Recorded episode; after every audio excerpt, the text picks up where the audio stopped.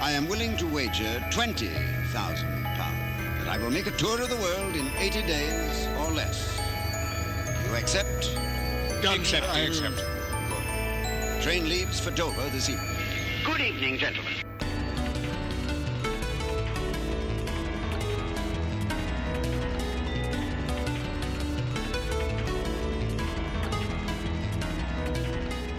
Hello everyone and welcome to eighty days in Exploration Podcast. Today's podcast, as ever, is brought to you by three history and geography nerds in an internet-powered balloon. This podcast is dedicated to discussing little-known countries, territories, settlements, and cities from around the world. My name is Luke Kelly. I'm broadcasting from Dublin, Ireland, and joining me today are... Mark Boyle in Surrey in the U K.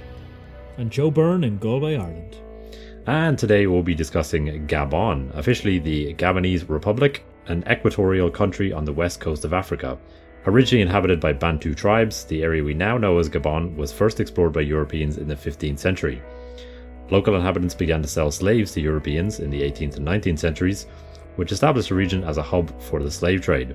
In nineteen ten, Gabon became one of the four territories of French Equatorial Africa, and fifty years later became fully independent.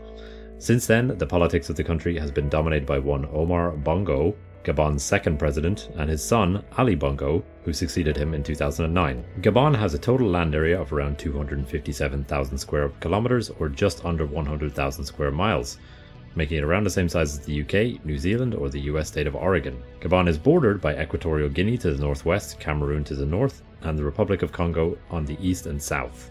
Gabon is home to just over two point one million people, with the vast majority of those being in Libreville, the largest city and capital, lying on the Como River near the Gulf of Guinea. The official language is French, although many Gabonese people speak various mother tongues according to their ethnic group, of which there are over forty. Gabon is one of the most prosperous countries on the continent, with the fifth highest G D P per capita in all of Africa, while almost eighty-five percent of Gabon is covered by rainforests, eleven percent of which have been dedicated for national parks.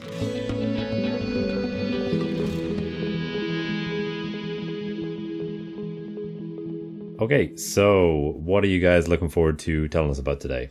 Um, well, for me, I've discovered that a character from uh, eighties favourite, The Princess Bride, is real. Uh, and I'm going to be covering them in my section. All right.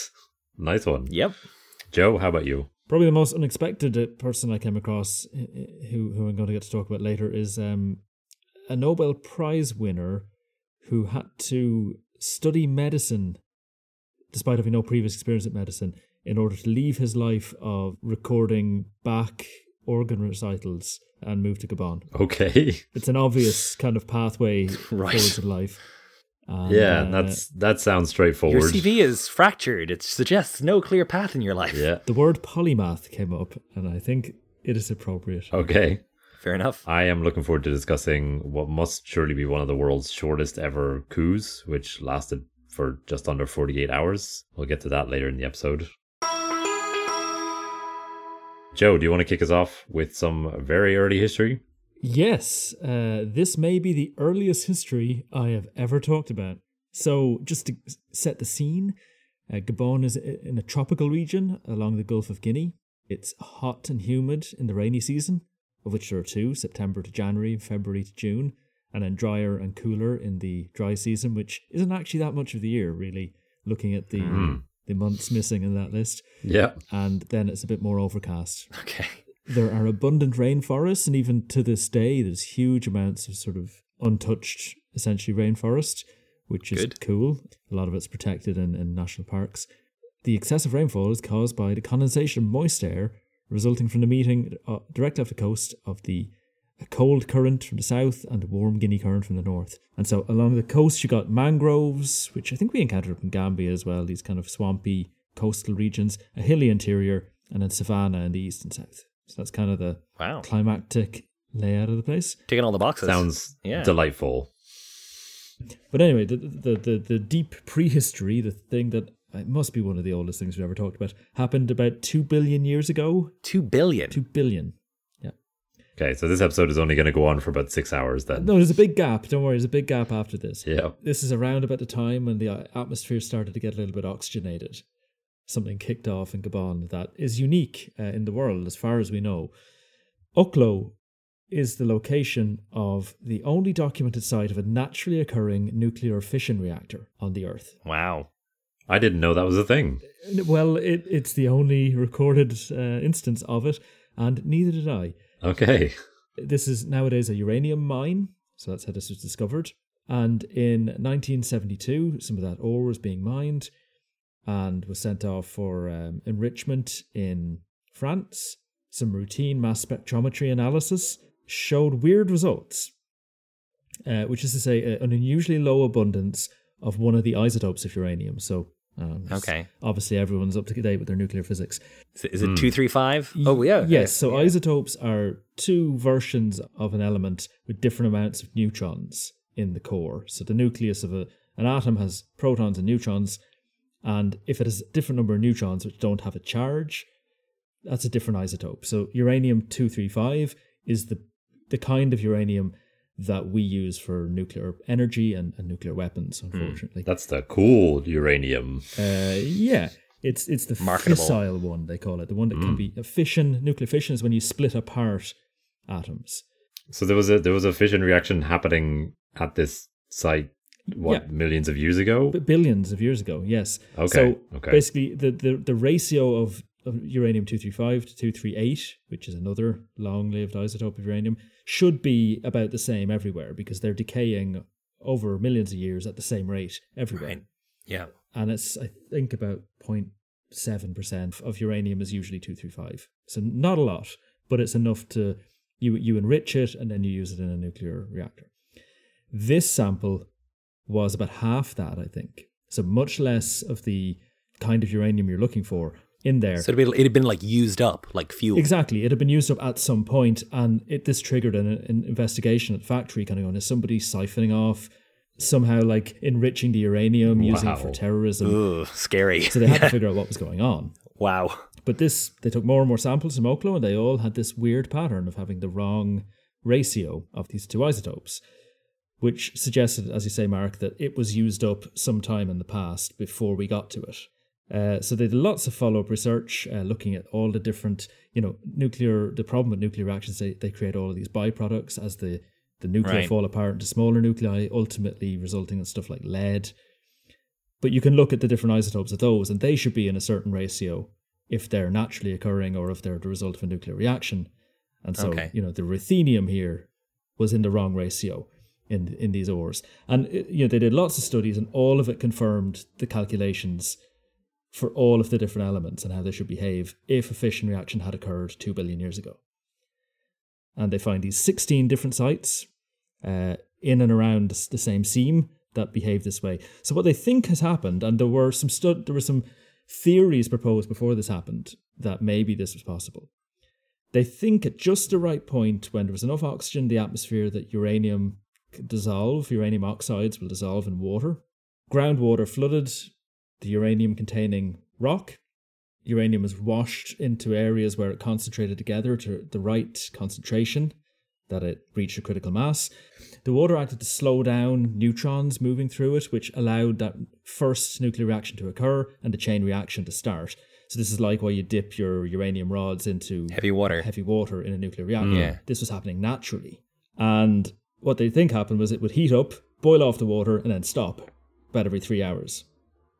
And then flood again, and then the reaction would start again, and it would boil off all the water, and it would stop for potentially millennia. Wow. But only producing about one hundred kilowatt hours of energy over the course of its entire existence. So not a very good nuclear reactor in terms of harnessing right. it. But, but uh, still, like a, a naturally occurring nuclear reactor is is is, is pretty interesting. It's, it's unique, I think. Yeah. Uh, so that's the uranium. There's also lots of oil and gas around here, like a lot of the region, and that be- becomes important to the economy later. And manganese, a lot of manganese mines. The oldest evidence of human inhabitants seems to be around seven thousand years ago. Some Stone Age tools have been found, although I did see something from last year that maybe they've discovered some slightly older stuff uh, more recently. It is believed, however, that the original inhabitants of what is now Gabon and the surrounding countries were Uh, ancestors of the contemporary groups of people who are generally called uh, pygmies, which is people of average height of about one point five meters. There's uh, various ethnic groups in kind of Central Africa that meet this definition.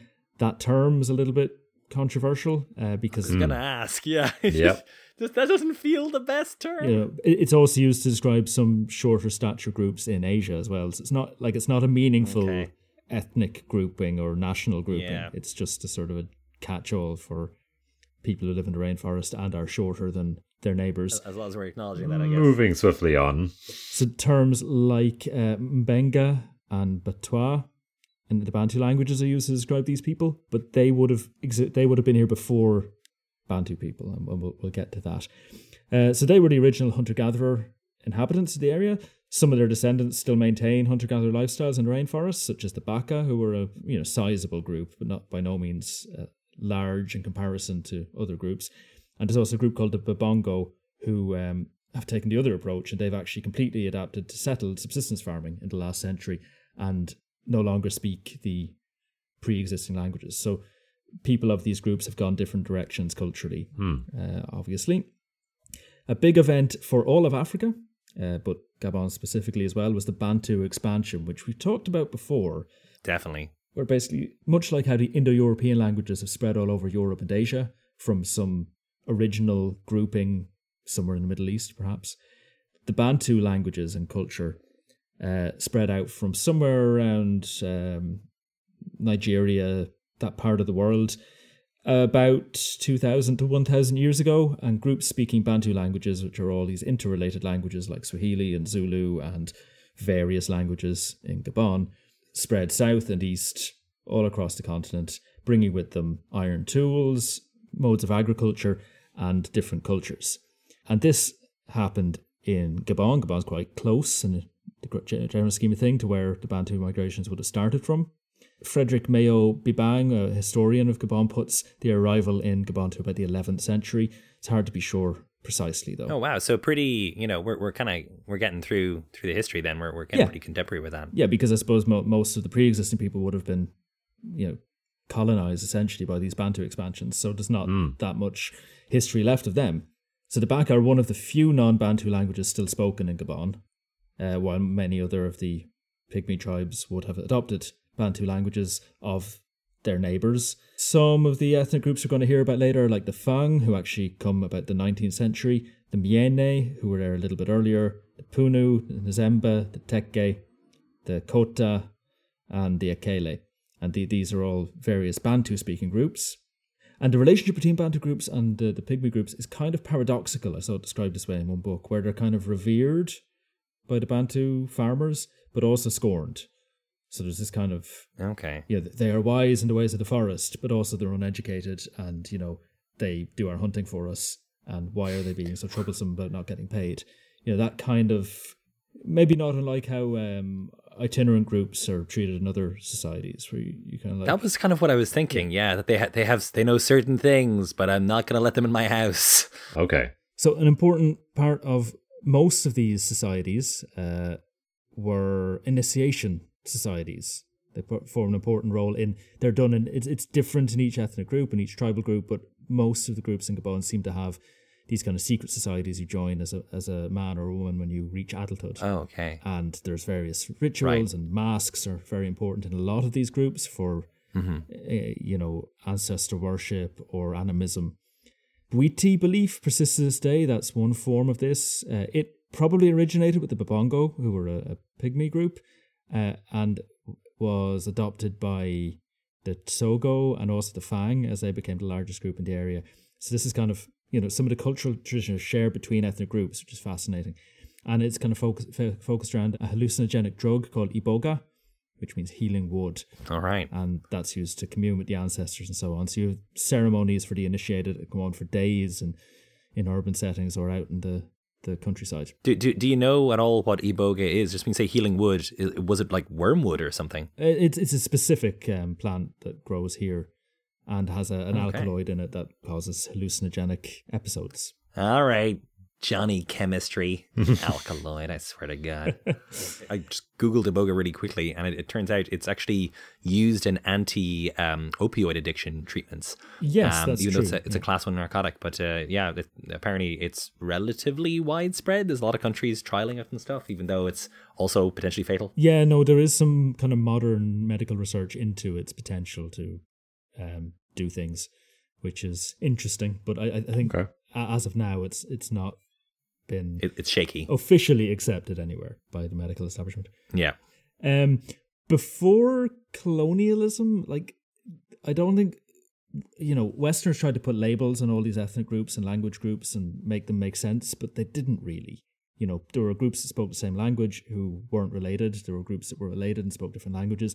Intermarrying was important because sometimes your whole clan was seen as related to you, so it was gross to marry a clan member, so you go somewhere else to find a, a spouse, and intermarriage is very widespread. So every group kind of had its own its own oral history of where they came from, and these links are still important today, but you have these oral historian traditions like Mavet, uh, singing in the Fang culture, um, where they sing stories using uh, the Mavet instrument, which is kind of like a, a, a harp.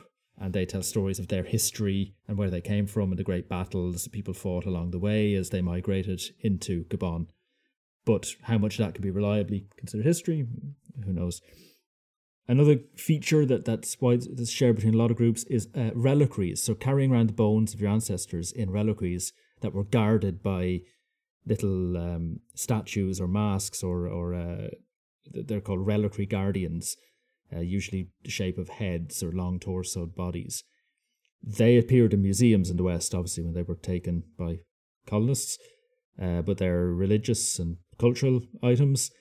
And when Westerners discovered these boxes of skulls and bones among the Fang, they assumed that they were cannibals. Oh dear. Uh, when in fact they were actually the bones of their ancestors. So this actually made them mm. very susceptible to enslavement, and we'll talk about slavery later. And part okay. of why they kept moving southwards towards Gabon over time. Right. So, coming up to nearly history, um, in the thirteen hundreds and fourteen hundreds, there was a kingdom called the Luanga Kingdom, probably came into being around then. Uh, it was a Kikongo-speaking political entity along the coast, either side of the mouth of the Congo River, including Gabon. So that was probably here when Europeans arrived. Yeah. Um, there's plenty of evidence, archaeological evidence of like iron-containing graves and agriculture from maybe the seventh century to the thirteen hundreds. But the interior of the country, we know nothing. There was this assumption that like people couldn't have lived in the rainforest, so there's been very little archaeology done, and we're probably wrong. Right. And so by the fourteen hundreds, the state of play is that the Nkombi were in the Fernen Vaz region, the Orungu group were in the Cap Lopez area, right, and the Mpongwe, who were a Miene-speaking group, were in the northern coastal regions, possibly as part of a kingdom run by a legendary figure called Mani Pongo. Cool. Uh, and the Ndiwa clan, I think, will come up later, who were kind of key figures in, in that kingdom. So complex, churning, changing mix of, of uh, Bantu-speaking people mm. uh, are here waiting to be engaged with by oh dear Europeans. Oh, engage with is such a it's such a polite way of putting it, Joe. Mm-hmm. Yeah. Hello, we'd like to engage with you. We're going to devour you. All right. What did, into our giant maw. What did uh, engagement look like from a from a, a European perspective, Mark? Um. Well, um, fourteen seventy-two is the year when um, Gabon is uh, its engagement is initiated. Engage Gabon. So, uh, yeah. Get your... Get get ready, Gabon. You're yeah. about to be engaged with. But bite yeah. down this wooden spoon. Portuguese explorers, led by Lopez Goncalves, made their way down far enough of the coast of Africa to hit modern-day Gabon. Now, they were part of the kind of the, the very broad program instigated by uh, Portugal and, uh, in particular, Prince Henry the Navigator, to scoot down the west coast of Africa and explore slash claim uh, as much of the continent as as they could. Um, when they reached Gabon, they were actually the first Europeans to cross the equator, as it happened. They explored the coast of Gabon, but as you kind of alluded to, Joe, uh, they weren't really hanging about or really kind of delving beyond the coast. And mm. we're going to kind of talk about the effect of that and how kind of persistent uh, that was And I mean, famously, up until like the eighteen hundreds, Africa was referred to as the Dark Continent because yeah. people didn't know what was inside it. They yeah. just knew the coastline. And it was very like it was very hard to get into unless there's a big navigable river. So like the Congo eventually becomes the, the Congo River. Oh, we'll talk about that later on. Yeah, but like yeah, that, the coast that, that comes is up, quite yeah. unforgiving. Like finding somewhere to put in was tricky. Yeah, indeed. For a lot of the coast of Africa. So yeah, they, they explore the coast, and uh, uh, Cap Lopez is named after Lopez Goncalves. Um, he was also called, I think, Lopo Goncalves, which I think is a bit cooler. I think that's just Portuguese. Wow, wow. Um, anyway, um, they named the area after the Portuguese word gabão, which is a coat with sleeves and a hood, because they felt that the Como River estuary, Como River being the kind of the big geographical feature of the coast, um, they felt that that kind of, you know, resembled this Portuguese coat of the time. That's a pretty lame origin story. Would an apt description of a coat with sleeves and a hood be a hoodie or something? I guess, sure. Or just a coat. Yeah, just it any sounds coat. Just yeah, like really. a coat. So, so for the next three years, they they do little here and there exploration. They they base themselves in Sao Tome and Principe. Uh, and uh, explore the coast uh, up and down. There's also um, Diego Cao, who turns up. He is, as far as I know, he, he's the first person to go up the Congo River, um, and he also helped explore the Gabon coast as well, although he's really more so known for his, his work in the Congo. Um, speaking of the Congo, uh, you, you alluded to the existence of this kind of Loango kingdom. Mm. It's kind of generally felt that it was affiliated, or at the very least kind of heavily traded with the Congo kingdom or the Kingdom of the Congo. Um, but that, you know, it, it probably wasn't officially, you know, linked with it. It was probably a sort of a, a loose affiliate, mainly kind of trade based. It's sort of in the sphere of influence. Exactly that. Yeah. And, and yeah. this is Congo with a K is the, the name of a kingdom. And then sea is usually used for like the river in the modern countries. Yeah. And they don't completely overlap. No. But it's a, an ethnic group at this point. Uh, and I, I mean, I, I think they were pretty, they've been established for a hundred years or so at that point, the, the Congo right. kingdom. Uh, so they, they were pretty, pretty well developed. They had, you know, cities and society and such. So the Portuguese established sugar plantations on those offshore islands, as I say, um, and they expand trade with the mainland. They did set up a trading post near modern-day Port Gentil uh, in a place called uh, Mangi, and uh, they're then followed by the Dutch, the British, the Germans, the Danes, the French, all the cornucopia of, of European colonial types. Everybody get over here. Everybody, you know, uh, fill your boots. Um, they all turn up between the fifteen hundreds and sixteen hundreds, and the coast became a center of the slave trade, although we'll kind of get a bit more into that later. The Portuguese wanted cheap labor, but were also buying, you know, all kinds of commodities from there. So there was ivory, hardwoods, wild rubber. So there there was an increase of trade around the estuary, and that enticed the Fang people slowly, slowly to kind of migrate to that estuary region, and also the Woleo-Ntem agricultural region in the north, uh, where they're, you know, still a, a major force to this day. So this kind of increased economic activity drew the Fang to this kind of general area and kind of consolidated them, I guess, kind of geographically. From mm. further north where they would have been. Yes. And st- still are some in, in uh, Cameroon and other. Yeah, from inland, yeah. Ooh, there's trading happening here. Let's uh, uh, exactly. It's just, you know, let's move towards those white guys. They're, they're going to where the money is, the, effectively. The kind of top dogs in the region up to that were the Mpongwe, right? Yes. Yeah, the Mpongwe, yeah. Um, they, they they were the former, formerly kind of dominant group in the estuary, mm. um, and they were the initial beneficiary of European trade, but they were kind of forced to accommodate all these extra Fang people coming in, and it, there's still a bit of a wariness between the two mm-hmm. groups to this day, so... Mm. Uh, more, more on that later. Ugh. So the Portuguese lost local power gradually. They were they were kind of the dominant force, but they weren't the only force there. Um, but they were annexed by Spain in fifteen eighty, and you know that'll do it. Uh, being being taken over by another country, so uh, the Portuguese kind of lost their influence. I did find this tantalizing line, which I never found too much more about. It was that the Dutch had, had established some kind of factory on Corisco Island and were attacked by the local Ndiwa people in sixteen hundred. Could not find another detail on that, but I was really, really interested about that. It, Just kind of, I'm open to some know. of my reading as well as this kind of kind of seminal moment of like yeah. the Gabonese fought back. Exactly. Uh, kind of consistently. There, there was never just kind of a, okay, that's fine. And I, I think there may have been a reprisal against that clan. I think there was, and I think was it was quite, savage. Uh, yeah. It was quite devastating. But if if I'm honest, I didn't want to hear too much about the reprisal. I did kind of want to hear a bit more about the uh, yeah, the attack reprisal on the Dutch. I was I was more there for that, if I'm honest. Yep. You know, that was there was some kind of kingdom there led by the Njiwa clan, which I think that put an end to. Mm, right. Okay, so the, you know, rich diversity gets slightly less diverse. Anyway, by the end of the sixteen hundreds, uh, Cap Lopez, chartered by the Portuguese in the late fourteen hundreds, had become a regular port of call for Europeans and American ships in search of ivory, palm oil, exotic goods like parrot feathers and the teeth of hippopotami. And there was also Protestant and Catholic missionaries turning up to convert the indigenous peoples to Christianity. Slavery was kind of only growing in importance. It was it was initially just kind of in the mix of various economic activities, but it slowly grew to totally kind of drown out all, all other activity. I suppose America was coming into its own at this point. Uh, mm-hmm. e- exactly, yeah. The, the New World is starting to get uh, hungry for bodies, as it were. So the, the colonials hadn't penetrated um, beyond the coastlines, as as we mentioned. So at least initially, they relied very significantly on, on various layers of kind of economic outsourcing for the, the slave trade. It was Africans who were mainly doing the kind of the finding of slaves and the transporting of slaves and bringing them to the European ships. You had these people called caravan leaders or, or Mubiri, uh, who didn't actually perform raids themselves, but they outsourced this. Uh, and they were the kind of the, the deal makers and also were, were transporting them across lands. To bring a slave successfully to the coast, the Mubiri had to negotiate safe passage with other local leaders in the lands through which they passed. Local coastline leaders fairly quickly established control over contacts to ship captains. This was all super big business, so, you know, you have winners and losers in this.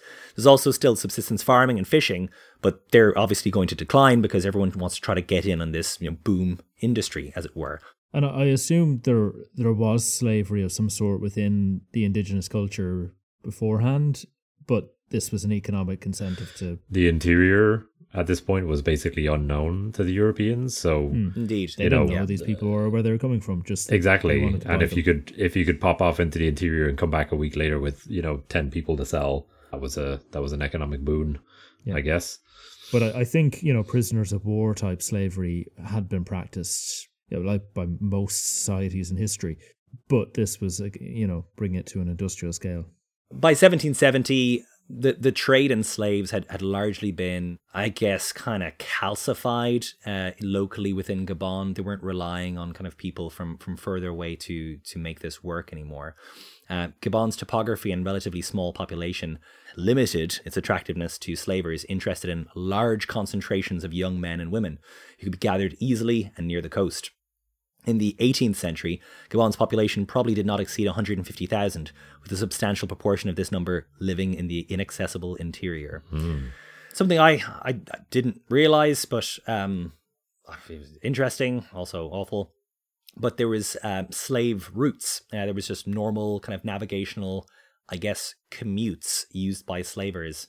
And there was two principal navigational routes used by the slavers. The first was known as the Petite Route, which took the slavers slowly along the coast of the Gulf of Guinea, was less favoured than the Grand Route, which bypassed Gabon on a direct course to the more plentiful supplies of slaves along the densely populated Loanga coast to the south. The Grand Route further gave the slave ships the full advantage of the trade winds on the journey to the markets of Americas. So, geographically, mm. they benefited from being kind of hard to stop in. So, that was, that was, you know, I mean, To not to their advantage economically, because I guess at the time they were keen on it in some respects, or at least some some of them were. But um, you know, in terms of the people of Gabon, they weren't exploited to the same degree by the slave trade as other areas on the west coast of Africa. So right, a, a benefit, I guess, in that way.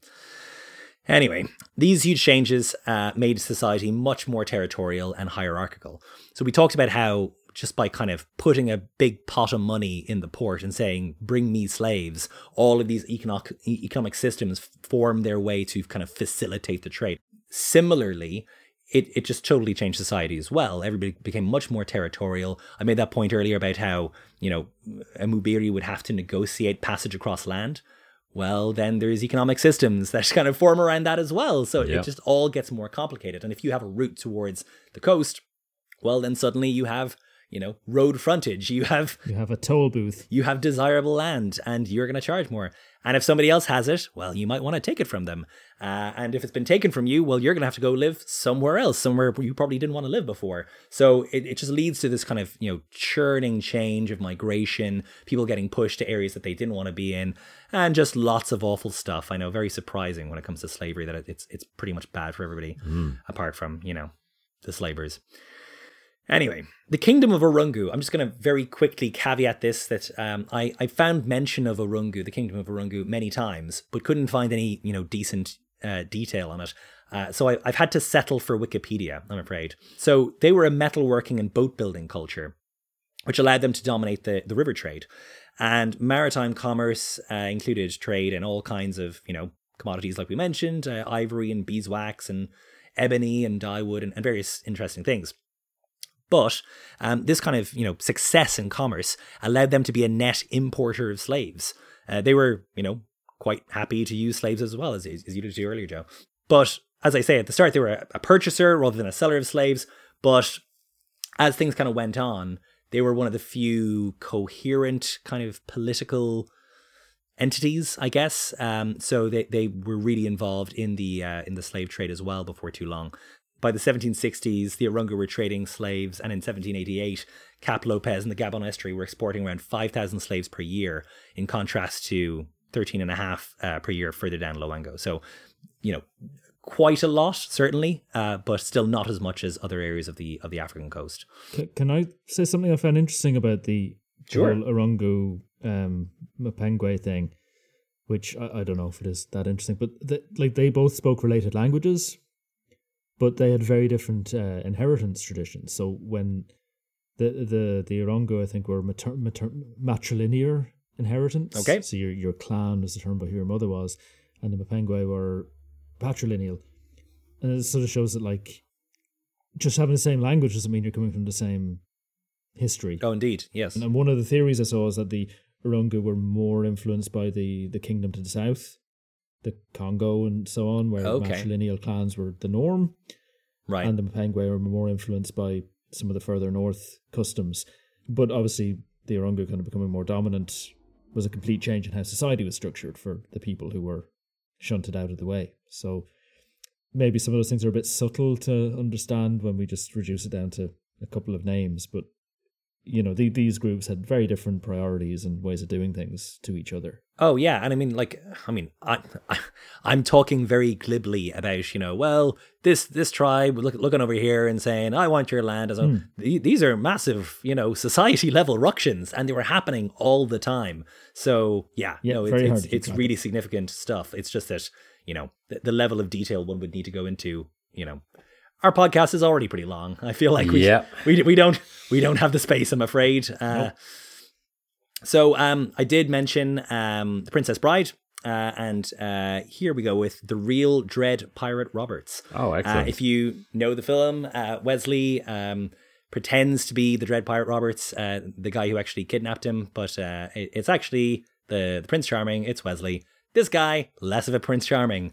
Uh, his name is Bartholomew Roberts. Uh, he did also be um, known by John Roberts, which is what he was born as. He was a Welsh pirate. And according to Wikipedia, the most successful pirate of the golden age of piracy, measured by vessels captured, uh, taking over four hundred prizes in his career. That's pretty successful. Is prize the technical term for robbing a ship? Yeah, it yeah, is. I guess. It is, yeah. So between seventeen nineteen and seventeen twenty-two is when he's when he's active. Uh, he's also known for having a pirate code and being keen on the skull and crossbones. So he's one of the originators yeah. of that. Um, he's also known by the name of Black Bart, which I, I think I've also heard heard that name. Mm-hmm. But um, he uh, died in uh, in Gabon. Oh. So oh. Um, I, I I found some uh, really excellent, super long P D F with lots of kind of old-timey quotes about about pirates. Uh, so uh, I'm, I'm just going to give you a quick brief on, on how he passed away in Gabon. So to describe the man, it was not for want of employment, but from a roving, wild, and boisterous turn of mind. It was his usual declaration that, in an honest service, there are commonly low wages and hard labour. In this, plenty, society, pleasure and ease, liberty and power, a merry life and a short one shall be my motto. Not sure that's a motto technically, but I, I guess I, I like his vibe. You, you keep um, using that word, but I do not think you know what it means. Yeah, exactly. Yeah, yeah. Yeah. I, I'm disappointed you didn't go with the pirate, uh, you know, the typical pirate accent, uh, Mark. I think you should be rolling your R's a bit more, you know. I'm already kind of piratey. Uh, I already sound like I have my throat slashed. Given so. The default pirate accent is basically Irish, uh, I, I don't know if we can do pirate no, accents. You just got to throw in a few yars there yeah. every once in a while. Well, yar, uh, Roberts lay off Cap Lopez just off the coast of modern-day Port Gentil in seventeen twenty-two, when the Swallow, which was, you know, by comparison to his ship, flippin' massive, found him. He tried to run the gauntlet, basically just I'm just going to blitz it and see if I get past the flipping thing. Um, and he knew that was going to mean taking a full blast, a broadside from the cannons of the Swallow. And, and his boat did. So he took that first shot from the Swallow and then returned fire. But then either through a change of wind or a missteer on, on part of his crew, it allowed the Swallow to maneuver to get a second shot off at Roberts. And he was hit with a grape shot to the throat. Ooh. His Ooh. men were initially not sympathetic. Not perceiving him wounded, swore at him and bade him stand up and fight like a man. But when they realized they had tossed him overboard, as had been his repeated request. Oh, wow. His body was never recovered. Um, okay. But, uh, That's yeah, quite, um... Uh, it's a way to go out. It's a bit cold, isn't it? It's like, if I get shot, toss me. Like, all right, boss, I will have no... No compunction about doing no that. Problem. I I, th- I think a lot of I, his men had already actually bailed on him, so right. yeah, I think he just kind of didn't want to be nailed to the side. I don't of the boat suppose there was a great amount of like uh, medical doctors on board a pirate ship in the seventeen hundreds either. Well, indeed, yeah. That's why so many of them were wandering around with missing limbs, I guess. Right.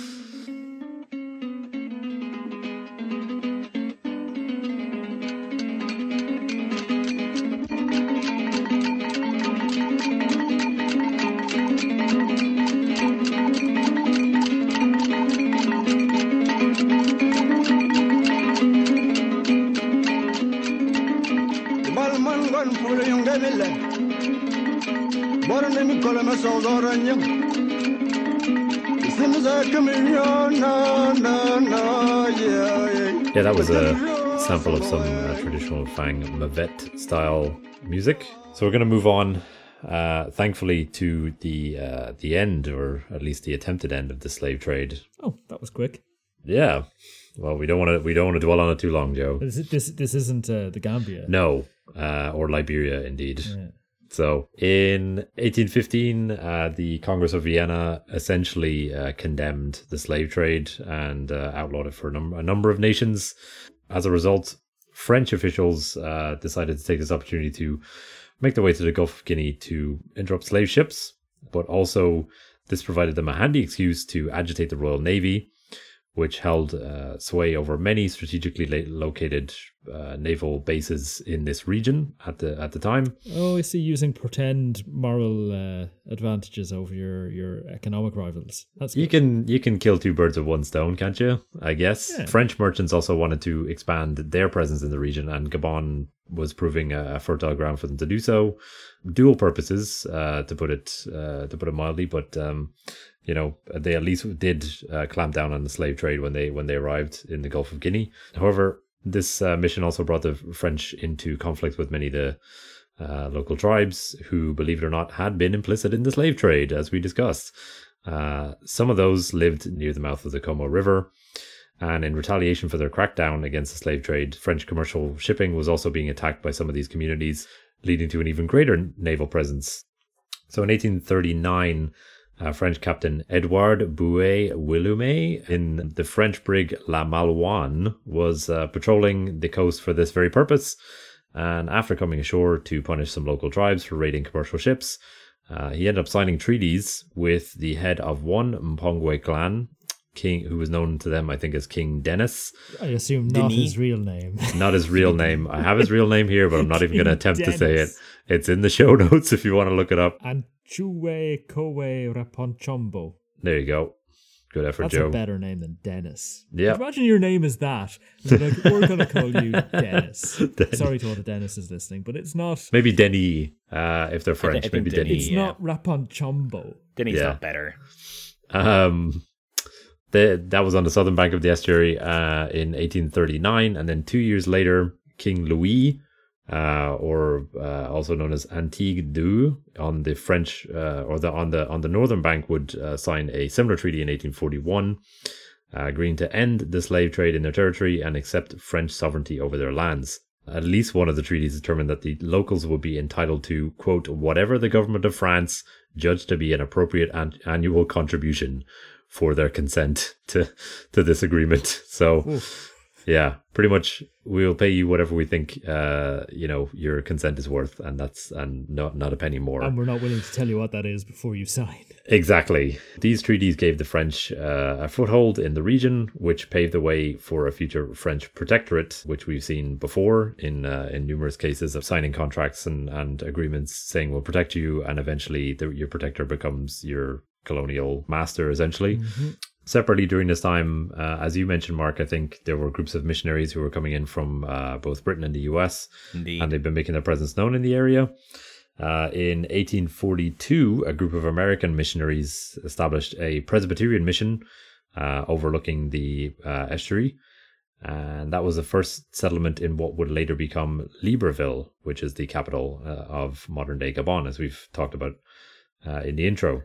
Or Freedom Town. It's translation, yeah. yeah. In eighteen forty-four, to counter the growing presence of the missionaries in the region and their growing influence, France brought in Roman Catholic missionaries to protect and promote uh, French influence among the Mpongwe and the neighboring people. That's proper French, yeah. That's, yep. that's how you do it. This was kind of part of a whole process where, like, there were ways indigenous society was based, where, like, different ways of measuring status. Yeah, like your your notable member, your chiefs, and your headmen, and so on. And as all of this change towards Christianity and, and trade with France moved in, there was a whole shift in what status meant, and it was being measured in European terms. So okay. a lot of notables kind of lost their influence within their own communities during this time, according to one of the books. Yeah, and also during this time, we're we're we're seeing increasing uh, influence from the Fang, as again you talked about, Mark. Um, I have a quote here from uh, a guy called Christopher Chamberlain, who wrote a paper called "The Migration of the Fang into Central Gabon During the nineteenth Century: A New Interpretation," and uh, I'll link that in the show notes. But he says during the eighteen forties. Uh, two powerful groups established themselves in the Gabon estuary region. From the west, Europeans arrived in ships to establish a naval station, trade factories, and missionary outposts. And from the east, an African group called the Fang migrated from the interior to settle on the upper reaches of the estuary. Of these two groups, historians have focused more on the Europeans, regarding their arrival as a turning point in Gabonese history. The Fang, on the other hand, have received comparatively little attention from historians.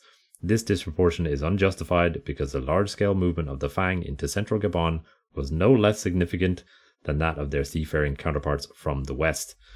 So I think I think we've sort of already made that point, but yeah. The, what? Our histories are Eurocentric? Yeah, exactly, exactly. we we focus more so on the on the European influence, but really the I Fang. I didn't realise. I have to rethink everything. Caused a massive cultural shift. And for the for the Fang themselves, their dealings with the French were particularly noteworthy because uh, apparently Fang legend had long prophesied the arrival of white warriors from the sea. Many of them, uh, according to uh, that paper I just cited, had moved westward for spiritual reasons as well as economic ones. Oh. And I just got another quick quote here from uh, a guy called James F. Barnes from his book Gabon: Beyond the Colonial Legacy. Mm. He says, to the French, the Fang were the answer to their prayers for energetic partners in their economic enterprises. The French idealized the newcomers as noble savages in contrast to the Mpongwe, who had been spoiled by their involvement with civilization. What the flip? The arrival of the Fang in Gabon and their subsequent establishment as the single largest ethnic group in the country permanently altered the ethnic balance of power. The once predominant Mpongwe suffered a lasting decline in their traditional hegemony in the estuary region. That's a really judgy take. Like, oh, you guys have been spoiled by us spoiling them. Exactly, exactly. The commerce of slavery. We like these new guys. Yeah. Probably. They don't know all our tricks. And therefore easier to deal with. Yeah, exactly. So the combination of the slave trade suppression uh, and direct contact by Europeans sort of reduced the Mpongwe fortunes. But at the same time, missionary schools enabled young Mpongwe to work in the colonial government and in enterprise. Mm. And so their population uh, declined uh, steadily, uh, particularly as a result of a smallpox outbreak in the mid eighteen hundreds. And in eighteen eighty-four, its estimate lists only about three thousand Mpongwe were left in Gabon at that time. But they did tend to occupy sort of more esteemed positions within Gabonese society as opposed to their, their Fang counterparts. Yeah, and that continued into the twentieth century as well. Yeah, so a minority, but a, an important one. And just on those no, on those numbers, Luke, like yeah, Gabon's not very densely populated. Like, mm-hmm. Even today, it's I think five people per square kilometer is the average population density. Right. So I know three thousand doesn't sound like a lot of people, but maybe in the context of in the eighteen hundreds and yeah, three thousand people all in all into one region. Yeah, is still influential for sure. In eighteen forty three, we have um, construction of Fort Damale, which is the uh, first permanent uh, French settlement on the estuary, and a Catholic mission was founded nearby in the following year. And France began to extend its influence further and further over the region in the next few years. And in eighteen forty-six, France officially claimed, quote, all the land that seemed appropriate for the creation of military and agricultural establishments. Well, that sounds nice binding. And specific that sounds there. Specific. Exactly. In eighteen forty-nine, uh, French forces captured an illegal slave ship, the Eliza, and released the passengers at the mouth of the Como River. And the slaves named their settlement Libreville, or as ah. mentioned earlier, Mark, uh, Freetown. And uh, it would grow rapidly to become the chief port in the colony of French Equatorial Africa, which is a concept that I'll, I'll talk about a little bit later. That's a much nicer story than than what I thought. Well, yep. I don't know. I've read a little bit more on it, and I'm not sure how keen they were on on being, being released, being freed in that particular place. Okay. Yeah, I'd say they probably just made the best of it. Um, but yeah, I mean, they were it, from the kind of general region, and the French had the slave ship, and they're like, "What do we do with the people? So just let them go." Yes, and maybe put them to work. Yeah. Oh. oh but no. For wages. Hmm. So, okay. It's okay, right? Uh, So as the region began to be better explored, at least by Westerners, more and more explorers came to poke around the interior. One of the first was an American, Paul du Chaillu, in the eighteen fifties. A few years later, a uh, Italian-born French explorer turns up, hoping to map, map the Congo River. And his name was Savorgnan de Brazza. And we might... Uh, Anybody who's familiar with African geography might uh, recognize his last name. Yeah. The capital of the Congo, uh, or the Democratic Republic of the Congo as we know it now, uh, is named after him. So that'll tell you a little bit about um, about how he was thought of during this period. So between eighteen seventy and eighteen eighty, France had become more and more focused on its colonial projects in Africa. And so the missions of de Brazza were covered uh, very closely by French newspapers. Between eighteen sixty-two and eighteen eighty-seven, uh, Western explorers began to uncover and, and map the jungles of what would later be known as Gabon. Uh, and the most famous of these was de Brazza, uh, who would use local Bantu help in his search for the headwaters of the Congo River. He explored throughout the interior, signing a number of treaties with uh, local tribes, to the extent that the uh, press dubbed him Le Conquérant Pacifique, the peaceful conqueror, for his success in ensuring French imperial expansion without waging war. The the Congo River is huge. It is. It really is. It, it's it's as much water, or I think, or or maybe even more water than the Amazon pours out of it. Oh. It's not as long as the Nile. It's like the second longest river on uh, on Africa, mm. but like it's an absurd amount of water. Yeah. It just drains Central Africa generally. Mm. Um, so I'm I'm sure exploring it kept like it kept him busy. Yeah, I mean he he was certainly compared in a lot of the um the kind of accounts that I read to Livingstone. Livingstone, right? Yeah, who did East Africa? Yeah, yeah he was he was kind of like the French uh, equivalent. His conquests up the Congo were uh, were certainly the stuff of uh, colonial legend. Mm. Uh, so. Throughout the eighteen hundreds, the French had difficulty extracting income from Gabon. Uh, although they controlled most of the land, they found themselves at odds with British, American, and German interests in the region, who were all more successful uh, and more ac- economically advantageous. The, the major exports of the Gabonese economy still were rubber and ivory, and would remain so up until the, the start of World War One. Mm. But in eighteen eighty-three, an ongoing struggle between uh, French and American missions, which had been kind of waging for some time, Uh, was resolved uh, forcibly when the French government declared that French would be the sole language of instructions in mission schools, which essentially squeezed out many of the American and British missionaries and, you know, forced them to move their um, their missions elsewhere uh, because, you know, they they weren't going to, I suppose, instruct in, in, in French. That's the last straw. We're not going to evangelize these people and save their souls if you have to speak French. Exactly. In order to boost its economic output, the French government implemented in Gabon what was known as a concessionary system, where private commercial interests were granted territorial monopolies, basically giving them a, a big tract of land and saying, uh, you can sort of do whatever you want here. Uh, and that, of course, went terribly as the companies devastated private settlements, agricultural production, and trade uh, in their quest for profits. In the early nineteen hundreds, uh, the, the government in Paris dispatched de Brazza himself to investigate the alleged abuses of power within these concession companies, and he substantiated a, quote, pattern of universal and persistent brutality, which led to the end of that system in, uh, in, in Gabon. And then in nineteen ten, we have the formal establishment of French Equatorial Africa, which is a super team, if you will. Hey. Uh, an assembly of nations which were ruled by the French during this time, encompassing modern-day Chad, the Central African Republic, the Republic of Congo, and Gabon. And Libreville okay. was uh, initially declared its capital, uh, but I, I, I believe it, it later moved to, to Brazzaville. Yeah, um, very briefly. Yeah, think, very briefly. I think Gabon had a bit of a chip on its shoulder about that. Yeah. Okay. Or a Chad on its shoulder? What? Mm. Hilarious. Anyway.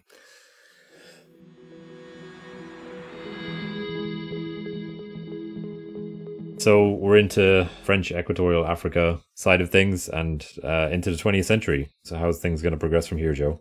Um, in a in a fairly linear way, uh, unexpectedly resulting in independence, I suppose. Okay. I think ruling Gabon was always a bit messy, as I, I mentioned earlier. Like the colonial administrators put a lot of work into trying to like put order in all the clans and ethnic groups and language groups and and stuff in a way that they could understand, and never really had much success. And something I found hilarious was that they really struggled with personal names. Like they were trying to do censuses and land registries. And you're like, what's your name? And people are like, well, mm. I mean, on my mother's side, my name is this, and on my father's side, my name is that. Right. But I've had my initiation, so I'm called this now. And they're like, what? But what's your name, though? It's like, that's not really how we do things. Like, yeah, it, it depends.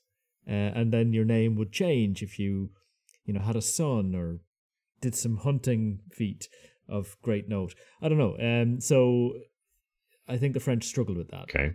And sort of shoehorned Gabonese people into their system with a loss of, you know, some cultural value. Calling them all Michelle, regardless of, of gender. Yeah. You you will be Michelle. You will also be Michelle. And a weird thing that created is is there were ideas of ethnic groups that hadn't really existed before that are now a thing. So like certain people wouldn't have seen themselves as being on the same side politically before the French turned up and told them that they were this ethnic group. Okay. And now they'd be a political force in modern Gabon. Right. So I think that's kind of an interesting side effect. Okay. Uh, the French were kind of guided by this idea that we've met before of the, the, the civilizing mission. I think yeah, marvelous, super insulting, that. Great. Uh, yeah, that you know the goal of you know obviously the French were the most enlightened society in, in the universe, of course. Uh, Wine for breakfast. Uh, bonjour. And they had to spread that enlightenment beyond the borders of France. It was their duty yeah. to to bring civilization and. Joking aside, it was it was um, from what I remember from the last time we talked about this, it was seen as like a divine mission. Essentially, it was a yeah. it was their God. You know, it was a God was directing them to, to nobilize the savages, right? Exactly. They they had their liberty and equality and fraternity and, and Christianity. And so the elites of society were granted citizenship under this civilizing mission. So that, that is a, a a difference to, like there was a kind of an assimilationist approach by France. It's right. different to how Britain and Germany approached colonialism, where there was this idea that like, oh yeah, if you, if you become French enough, you're French. Yep. To a point. To a point, yeah. You know, it, it has something to be said for... Not real French, but... Uh... But the remaining people who weren't given citizenship, they lived under the indigenous system, which was where they had minimal rights and, you know, uh, that wasn't great and was kind of a, a focal point of political unease. Mm. You can be French, but you can't have rights. Like... That, that'd be too much. Well, your your your elites can be French, but yeah. not all of you. Mm. Um, Great. And the educated elite were expected to be Christian, westernized. There was a group, a growing group of of called Metis, who were, you know, mixed race. Hmm. Um, uh, quite a large amount of actual French people lived there as well, like first generation French. And the the, the Metis had, had more status than most people, alongside some of the Mpongwe who've been commercially active for a long time. They would have, and they would have sent their kids off to France to be educated, even. Hmm. Right. On the other hand, there was occasional armed resistance throughout the early twentieth century. Kind of peters out around the twenties, and was usually regionally isolated. But, you know, there was Punu resistance led by a guy called Mbombe, uh, who I think South Africa named a tank after. So I just thought that was okay, pretty cool. And there was the, the, the Fang uprising in nineteen oh three, led by Emmanuel, uh, by Amane Tole uh, in Moya and Ogooué. So that's halfway up the big river. So the that the the river at Libreville isn't the biggest river. The Ogooué is much bigger and goes all the way into the interior of the country. If this is the first time you're hearing it, it's because I decided not to try to pronounce it.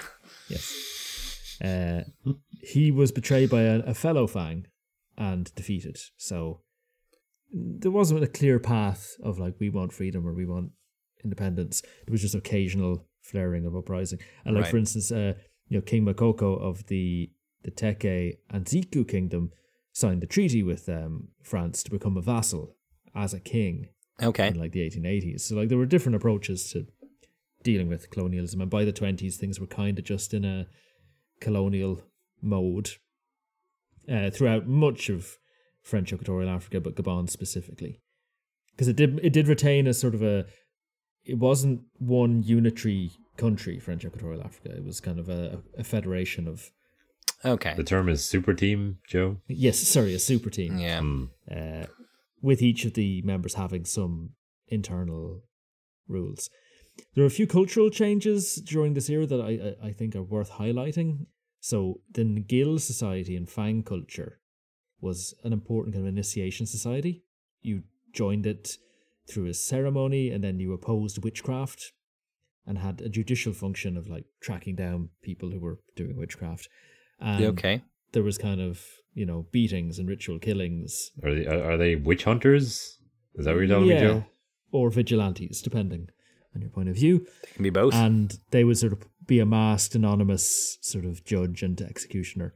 So the French didn't like that, and in nineteen ten they outlawed uh, that aspect of Fang culture. Oh, all right. Because, uh, you know, they were... That's not very French. Extrajudicially killing people. Um, not a guillotine in sight. Oh, okay. Although, you do think, well, I was thinking Joan of Arc. It's like, the French yeah. weren't exactly against, you know, uh, going after witches, uh, even if they were national heroes. She's a successful um, woman. Get her. The French also introduced Masonic lodges to Gabon, so similar space but European. Uh, so from the nineteen twenties, they accepted Gabonese members into that initiation society, and it's also become important in politics. So these kind of secret societies were a pre-existing thing, and when Freemasonry was an option, people were like, "Yeah, okay, I get this. I joined the club. I do the rituals. I I can chat business with my." My fellow initiates. Brilliant. Uh, the dialogue and the right equatorial lodges are, are quite important. Uh, like President Bongo, we'll talk about later, insisted all his party members join Freemasons. So uh, okay. That level of importance. And I, I did mention this earlier, but at some point in the twentieth century, unclear when, the Babongo people completely adopted a settled lifestyle with a little bit of hunting and Bantu language of their neighbours. So now they're... And they're not as short as they used to be. So it's it's very difficult to know that they're a, a pygmy group anymore. But they, they still are. Um, in my foreshadowing, I talked about uh, a polymath who had some influence on Gabon. Oh, indeed. This was uh, Albert Schweitzer, born in eighteen seventy-five in Alsace, uh, I think. Was Alsace German or French at that point? I think it was, yes, because it was an issue for him in World War One. It was he was a German citizen. Okay. Initially, but yeah, it had just swapped out. Like, it had just become German, like the year he was born. Okay. Uh, Al- Alsace. We should probably do an episode in Alsace. Fascinating place. It just keeps popping back and forth between um mm. between France and Germany. And obviously, he would have spoken Alsatian, which is a kind of a a German dialect, as his mother tongue. Um, I'm not going to go through his whole life because it was quite detailed. He was a musician, he was a theologian, he was a, an evangelical uh, Lutheran like preacher. Okay. Did his PhD in like the life, the historical Jesus, I think. Uh, wrote many best-selling books on that issue. Um, a Bach enthusiast. Uh, and Sorry, just do, do your PhD on Jesus. This seems like a bit one oh one. on, on on the quest for the historical Jesus. I know, I know, but come on. Christ in the Bible. You know. There is nobody else in all of Christendom. Oh, he wrote a lot about the mysticism of Saint Paul as well. Um, all right. So, you know. I'm back on board. Give a pass for that then. He had a calling, he thought, to join the Paris Mission Society on their missions to Africa. Joe, Joe, when you say he thought, it suggests that he gets this very wrong, but I'll, I'll, I just wanted to get that no, no, just, moment of foreboding in there. Um, okay. The Paris Mission Society didn't agree because he was a well, there we go. theologically a little bit different to them. So I think they were Protestant, uh, but they were different. They weren't, excuse me, they weren't different Lutherans. Flavor. Okay. And they weren't keen on this Albert Schweitzer being a preacher for them in Gabon. Too many too many funny ideas. So he came up with another idea. He decided to, having no prior experience, uh, enroll in a medicine degree and become a doctor. Well, that's a that's a change of pace. Yeah. Uh, and so four years later, fully trained, he went back to the Mission Society and said, I still have a calling. I'd like to be a doctor on your mission, please. Turn me down now. And eventually they, they accepted him. He was very persistent. Okay. So j- just in case I don't mention it, he, he, the way that Bach was recorded uh, by microphones nowadays is all is all set up by Schweitzer, the Schweitzer method of recording. Oh, I bloody heard of Bach this now that you say it, yeah. The Schweitzer method. Uh, not what you expect in a guy who becomes a doctor and moves to Gabon, but this was, you know, one of his side hustles. Was, wait, wait, um, wait, when when you say that, is it about like the kind of the arrangement of like the microphones and stuff? The yeah. arrangement of the microphones and the, the kinds of microphones and how they're par- perpendicular to each other and all that kind of thing. That's cool. Some yeah. dusty bit of my brain is, is springing to life on this one. Yep. Um. So he moved to Gabon in nineteen thirteen with his wife, set up a hospital in Lambarene. In Moyen Ogooué, so again up on the Ogooué River. Okay. Uh, we've mentioned multiple times, uh, myself and Mark. Uh, Let's see if it makes the edit. And he, you know, had lots of interesting tropical diseases he'd never treated before as a, a man who decided to be a doctor three years ago uh, that he had to treat, like malaria and sleeping sickness and, you know, all that kind of thing. Um, but he run, he ran the hospital basically until his death in sixty-five. Occasionally, like he had to go, he was deported during World War One because he was, in air quotes, German, despite right. being here with the Paris Mission Society, okay. and ended up at the end of the war kind of becoming French through his parents' okay historical citizenship, and, and then he could go back. So he had a few times back in Europe, but he largely lived in um in Lambarene for most of the rest of his life. Um, and he won a Nobel Peace Prize in nineteen fifty-two. Uh, oh. For this and his kind of philosophy on the value of human life and so on. All right. Uh, and use use his prize money to, to build a leper colony. So, all right, pretty pretty good guy. Yeah. Yeah. I, well, I've I've seen it said he was definitely anti-colonial. He thought that we had done lots of bad things to Africa. Well, he thought controversial, controversial right. views there, Albert. But he, he does get a bit of a rep as being very paternalistic. So there's this com- okay. famous quote of his, like, you know, I say to the African, you are my brother, but my younger brother.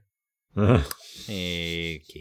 So, you know, he, I, I feel like, you know, the way people have, um, people's opinions on Mother Teresa have changed over the years. Indeed, yeah. Sure. I feel like it's got a bit of that flavour to it. Hmm. Of, uh, he definitely did... did great things, but it was, you know, there wasn't a, a, a not there wasn't an African leader of his hospital till the two thousands. Right. Uh, it was always Europeans would come and work there, which is great, but it's um, still better than the, know, it, the average. It is. It is what it is. It's a, a complex. It's still yeah. kind of colonialist in its worldview, yeah. even if it is trying to fix colonialism. I wonder if the fact that he was a doctor kind of contributed to that, because by its nature you are in a position of greater information and greater power. Yeah. You have yeah. patience and, and often, you know, if he's coming with even somewhat modern medicine. I mean, modern medicine for the time compared to what might have actually been available locally. Similarly, mm-hmm. that would have kind of reinforced it as well. So you know, do- doctors and god complexes are not necessarily, you know, opposite ends of the scale. Mm. So that that's that's Schweitzer. Interesting guy. Yeah. World War One touched Gabon a little bit. Uh, so there's the Cameroon campaign against German Cameroon, which is modern day Cameroon, uh, and parts of northern Gabon. So uh, basically, the Allies carved that up between them. Um, Charming. The German commanders didn't do great. It, t- it did take a year or two, but uh, yeah, eventually it's partition between Britain and France after nineteen sixteen, and the, the northern bit of Gabon, it became the northern bit of Gabon. After that, post-war, the elite Gabonese started going to France for education, and so they started getting ideas about independence, liberal democracy, uh, self-determination, you know, all these things that the French were keen on. Dangerous stuff, yeah. Um, and nationalist parties started cropping up. They usually weren't particularly anti-French uh, or pro-socialist, but they were sort of pro, you know, self-determination. Africans being involved in ruling themselves. Yeah. But not necessarily, you know, kill the oppressor. Sure. So it was a bit more, yeah, it was a bit more subtle, a bit of a slower boil. There weren't any real violent uprisings pro-independence. It just kind of was a push of developing civil society. Self-determination uh, would be nice. Two guys called uh, Big Man and Antchoui. They were two World War One veterans who were based in Nice, and they set up the first uh, Gabonese political movements, including, uh, they had many, many newspapers and, and political parties, but the Ligue des Droits de l'Homme et des Citoyens, the, the kind of human human rights and citizen rights league, uh, was a big one. It was a little bit left-leaning, kind of made the government nervous. But these were sort of the first kind of Gabonese political organizations rather than like specific tribal groups and so on. So it's kind of an emerging idea of Gabon as a political entity, maybe. There's a few people who will become important in the independent Gabon, uh, cut their teeth during the early twentieth century. So Leon Mba mm-hmm. was an Estri Fang customs agent, uh, and he was part of this kind of Catholic-educated elite, son of a merchant. Oh, and, and his uh, his father had briefly been a hairdresser to uh, to Mister Brazza from earlier. Oh, oh wow. Okay. Don't, cool. I don't I don't have any more on that. So in the thirties and forties, he became quite influential in Libreville. He was made like a, a like a section chief of of, a, of the Fang area of Libreville at one point, but he rubbed friendship the wrong way with his pro-indigenous agitation and links to the, the League of Rights and stuff. Oh, and Comintern as well. He had connections to the Communist Internationale. And embezzlement. He did a lot of embezzlement. So that was all a problem. Uh, but what they got him on was he was involved in Bwiti, you know, that uh, secret society I mentioned earlier. Okay. The, the um, narcotics and ancestor worship and so on. Oh, yeah, yeah. And um, a woman or maybe two women were murdered by some of his associates in his Bwiti society. Oh, no. And the authorities decided to kind of hold him complicit in, in that. Right. Uh, and he was exiled to what's now the Central African Republic. So he's kind of out of the way for a decade or two, until World War Two, basically. But through his Bwiti connections, uh, he was able to get support from Fang and Miene people, because that was a kind of a cross-cultural right. secret society. Sure. World War Two, Gabon initially backed the Vichy government. Um, well, sorry, initially the commander said, yes, the Free French, uh, like all of the other okay. French Equatorial African colonies. But uh, economic interests and the conservative bishop of Libreville, uh, Louis Tardy, convinced him that he was wrong, and he backed the Vichy oh. government. Uh, so, you know, de Gaulle had this address where he kind of pleaded to the nations, you know, yeah. to rally around Free France. Yeah. And a lot of Equatorial Africa did, uh, or at least the people who got to make the decisions, except Gabon. So Gabon was the odd one out. Right. And I think the chip on their shoulder about Libreville being kind of mistreated by Brazzaville was part of this. Oh, interesting. That, you know, Gabon always felt like it was playing second fiddle in French Equatorial Africa. And so this was potentially... Like, we'll show you, de Gaulle. Yeah. I'll show you, Dad. Yeah. Or maybe they thought that, that Pétain would win. You know, I'm joining a gang. She would be the winning side. So de Gaulle actually was... arrived in, I think, Cameroon, and, you know, started actually running Equatorial Africa as as his sovereign territory as Free France, which okay. I hadn't really appreciated that was quite important. You know, he mm. wasn't hanging out in London anymore. He was in French territory as its sovereign. Yeah. And Co- Colonel de Klerk was uh, dispatched for the Free French, landed in Cameroon and went to claim the colony. And it didn't take that long. By November nineteen forty, uh, Gabon had been brought in line with its neighbours. Right. An administration of the Federation of Colonies was given to a de Gaulle loyalist called Félix Éboué, who I think had been the governor of Chad and had ver- very early declared pro-de Gaulle. He was given control of all of this area, and he- he's um quite a historic guy. He, he was a Guyanese-born career administrator, and uh, this appointment as, as Governor-General made him the first black French Governor-General of anywhere huh. in the colonies. All right. So he was a, a grandson of slaves in Guyana, and he was now ruling a lot of Central Africa on behalf of France uh, from nineteen forty to nineteen forty-four. So he, he seems to be quite an important figure in changing colonial policy for for Free France. Cool. He wrote a new indigenous policy for French Equatorial Africa and set out, like, he kind of suggested that they should respect African traditions rather than trying to assimilate Africans into French traditions, support traditional leaders, develop the existing social structures, you know, and improve working conditions, that kind of crazy ideas. Mm. Uh, and it did serve as the basis for the Brazzaville Conference of French Colonial Governors held in forty-four uh, and led to many changes. Éboué had this um, kind of talent for identifying talented young African administrators and civil servants and taking them under his wing. And one of these was Jean-Hilaire Aubame, who we're definitely going to mention later. Yeah. He got promoted to the European Civil Service by Éboué. He we worked with him at the, the Brazzaville Conference. And he, interestingly, was raised by um, by Leon Mba's uh, brother. So he was orphaned and raised by Mba's brother. They're both Fang. Oh. And Mba got him a job in in customs also. So they're quite connected, though they will become rivals later. And he was always considered being more focused on the, the Fang community and its its particular interests. Post-war, Gabon started getting secondary schools, which was a first in in this part of Africa. So that, that sort of helped to develop existing social structures. Now we get a series of kind of important elections, like in nineteen fifty-one, Aubame, uh, this protege of um, Boué, was elected to the French Parliament. So there were now African delegates in the French uh, Parliament. Wow, amazing. Great. Good. The indigenous system was ended, uh, and African deputies from different colonies got to know each other in France and traded ideas about the philosophies of what the future might look like. In nineteen fifty-six, the Loi Cadre uh, facilitated representative assemblies to be set up in, uh, we haven't talked about West Africa because why would we? But, you know, that's the, the, the Federation of Colonies around Senegal. Right. And also in uh, Equatorial Africa, which is where we're focused now. And some of the members of those territorial assemblies will be nominated by the chiefs. So that's kind of okay. trying to build in some of the indigenous culture into the colonial government. So I assume also to make it more effective, because I assume if they if there's still chiefs, that, that whole structure still exists. So to actually get them get involved, you, you know, meet them halfway. Yep. The French Union was created, which is kind of a Commonwealth-style association. Right. Somewhat doomed. Hey, we all have similar scars, right? Yep.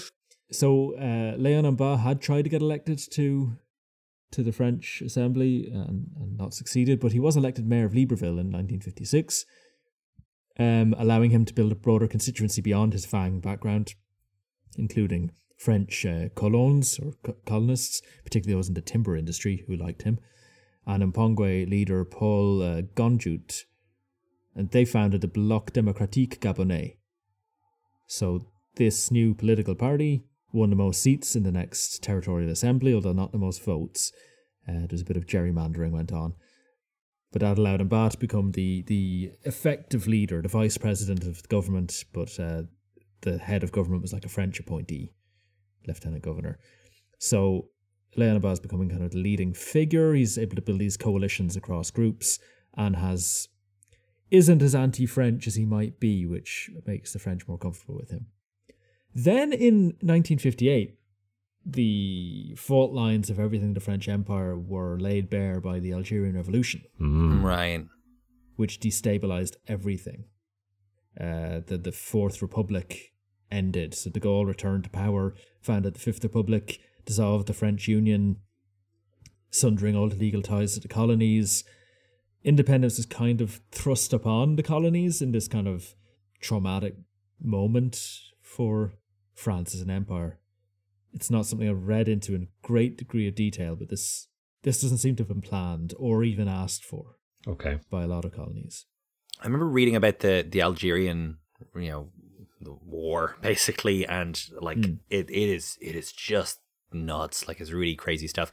I, I think that there was there was points at which France was itself worried about being partially invaded from Algeria. That was mm-hmm. I mean wow. potentially scaremongering amongst them, but like they they were worried about that. They were they were genuinely worried, um, and like it, the fighting was really savage. Uh, it it was yeah, it was kind of I guess their their Vietnam I guess, but but if Vietnam was in Cuba, like imagine yeah that but they they they also had a Vietnam around at this time. I guess they well. also had a Vietnam yeah. Uh, which, it was Vietnam. There was some major battle there that was also quite quite a catalyst for for like let's get rid of this empire now and quickly please. Yes, this isn't working. So both Mba and Mbaoume had favoured a continuing relationship with France, uh, and they weren't really sure complete independence was in Gabon's best interest. So they were rivals, but they agreed on this. Uh, and indeed, there was a referendum about the future relationship, and splitting up was decisively opposed by like eighty percent of the population. Okay. But one by one, all the other colonies opted out. So Tunisia, Niger, Senegal, Ivory Coast... And uh, they all opted for independence, and Gabon was against any arrangement where they'd be left. And Gabon is being pushed out of the house when it doesn't want to leave, essentially. Right. And they were against any arrangement that would see them back in the super team mm. because uh, they didn't feel valued in the super team. So they ended up um, being just kind of becoming independent when uh, the transitionary period ran out. And uh, in seventeenth of August nineteen sixty, Leon Mba, who was the the highest ranking member in the government, became the, the president of the Republic of Gabon. Wow. Sprung into existence. I think the only other place I can think of that we, we've talked about previously that became independent without really wanting to or planning to was Singapore. So that's, yeah. that's always an interesting one. Like, you know, usually you have people who are pushing for independence for a number of years or even fighting for it, and yeah just to to have a country become independent almost against its will well actually against its will if, if you know given the the results of that poll that you just spoke, spoke about, Joe, it's it's it's mm. uh, it's really interesting. With independence, a new flag was adopted, which is a very simple and respectable uh, horizontal tricolor. Yep. Uh, it is green, yellow and blue from top to bottom. And these apparently represent green for the, the forests and the natural resources, yellow for the equator and the sun, which cuts through the middle of the flag, and blue for the sea, because there's a lot of sea. And, it's a very uh, dull flag. Um, but, I mean, you would recognise it from a distance, and a schoolchild could easily draw it, which I think are important. Those are the tenets like, of a good flag, I guess. It's you're just, not going to mix it up not... with any other flag. There, I've not seen yeah. that colour combination anywhere else. Yeah, so I guess. I, I, I'm happy. It's not um, particularly exciting, but um, no. it's also very functional. The presidential standard has those colours on a shield, but with two Black Panthers uh, supporting it, which is, is cooler. Okay, that's way cooler. That's much more exciting. The flag. Yeah. Union, travail, justice is the motto. Union, work, and justice. It's I mean, it's certainly motto. a lot better than the first flag that they adopted, which had the French tricolour in the top left corner. Uh, oh, which uh, and and then the other sort of blocks of color, you have French tricolor in the top left corner, then a block of green filling the same space on the right, and then a yellow stripe, and then a big blue stripe at the bottom, which yeah. looks flags are always made better when you take the flag of your colonial overlord yeah. off the corner. Yeah, it's a little yeah. sticker they left there. Exactly. Uh, so yeah, no solid flag. Uh, welcome to independent Gabon. I'd give it a six out of ten, maybe. Could have more, needs more flair. Uh, more Panthers, please. Exactly. We do a, a toast. Oh. Oh. Is it going? Wait, is it recording? It's, it's go- sure. Oh. Hello, listeners. He's using his, his soft bedroom voice again. His, his, his library pervert voice. Yeah. yeah. Hello, listeners. I'm behind you. Uh, so, uh, as you might gather, we're not uh, in our studios as usual. Three of us have met up in a pub in Ireland for the first time in a pandemic. Challenging stereotypes wherever we see them. Mm, indeed. Uh, just want to thank you all for sticking with us through these hard times. Yep. Uh, And we hope you get to meet up with uh, your the people you do a podcast with soon. Uh, uh, in particularly, Luke, do you want to th- th- thank the, the important people? Oh yeah, uh, so we want to say very much uh, thank you to the, the patrons of the podcast. Uh, definitely your Patreon funds are not going into uh, the drinks that we're enjoying at the moment. That's the next round. Yeah. And yeah, if you would like to support the show and get access to some bonus content and uh, hear your name on the show in the future, you can sign up at patreon.com forward slash 80 days podcasts. We should do one on Dublin. Dublin's cool. Mm. And something we are doing is writing postcards right now to our um, ten dollars level backers. ten dollars and above. Uh, What's patrons. That level? Is it Neil Armstrong? Neil Armstrong, Armstrong, yes. All right. Yes, the Neil Which Armstrong we, level uh, patrons and above. You know, the deal was that we would do this when we went on our holidays. We'd send postcards to people from exotic places. That hasn't been happening, so Dublin will have yeah. to do. Yeah. Um, so I hope you are looking forward to your uh, to your postcards, guys. Thanks very much for listening. Thank you. Bye. Bye. Bye.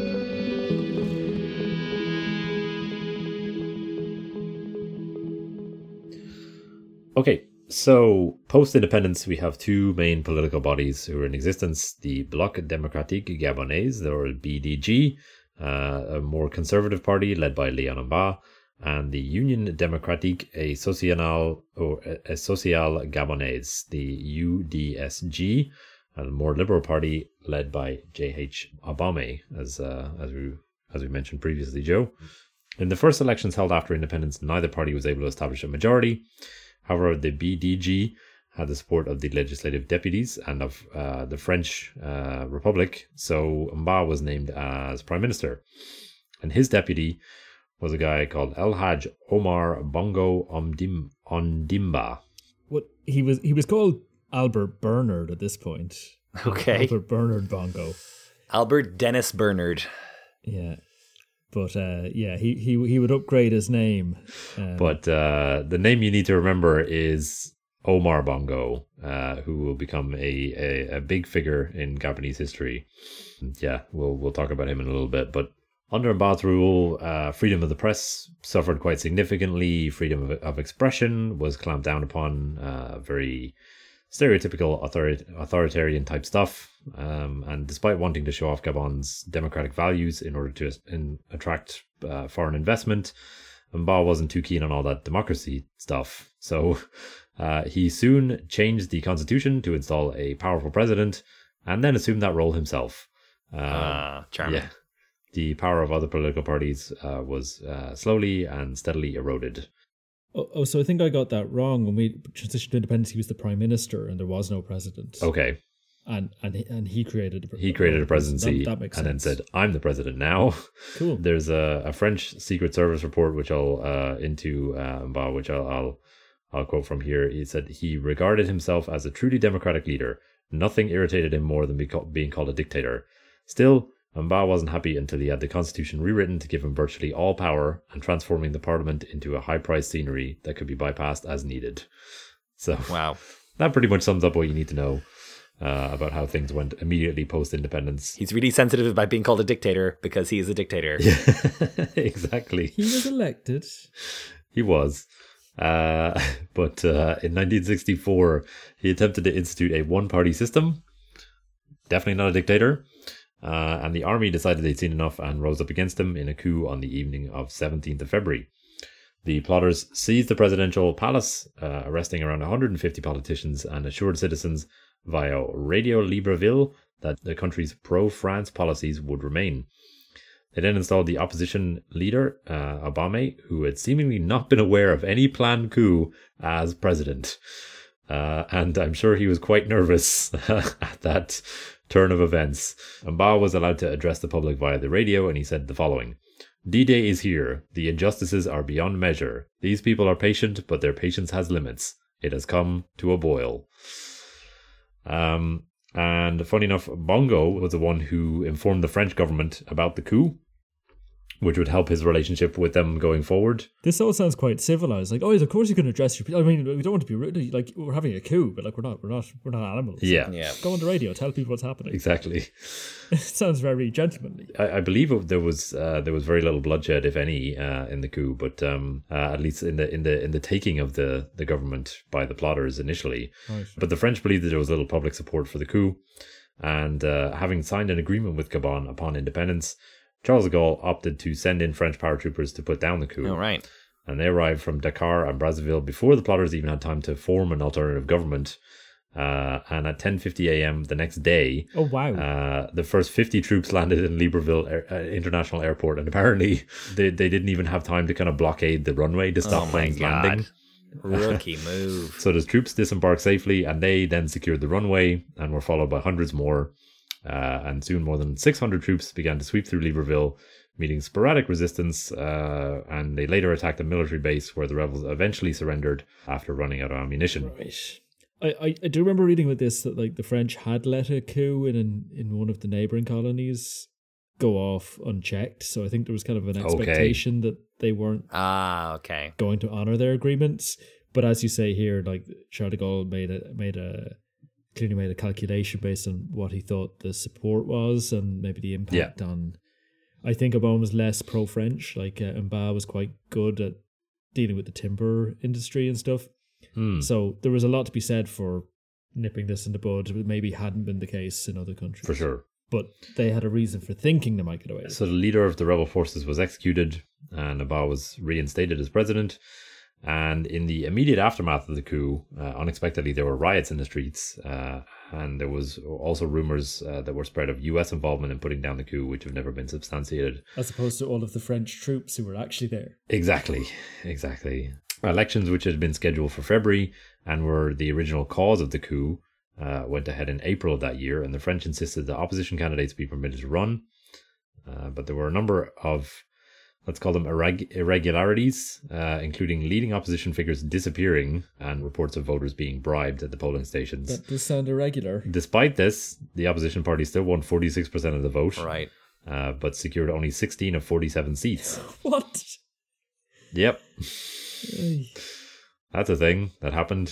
Anyway, late in nineteen sixty-six, the constitution was revised to provide for automatic succession of the vice president should the president die in office.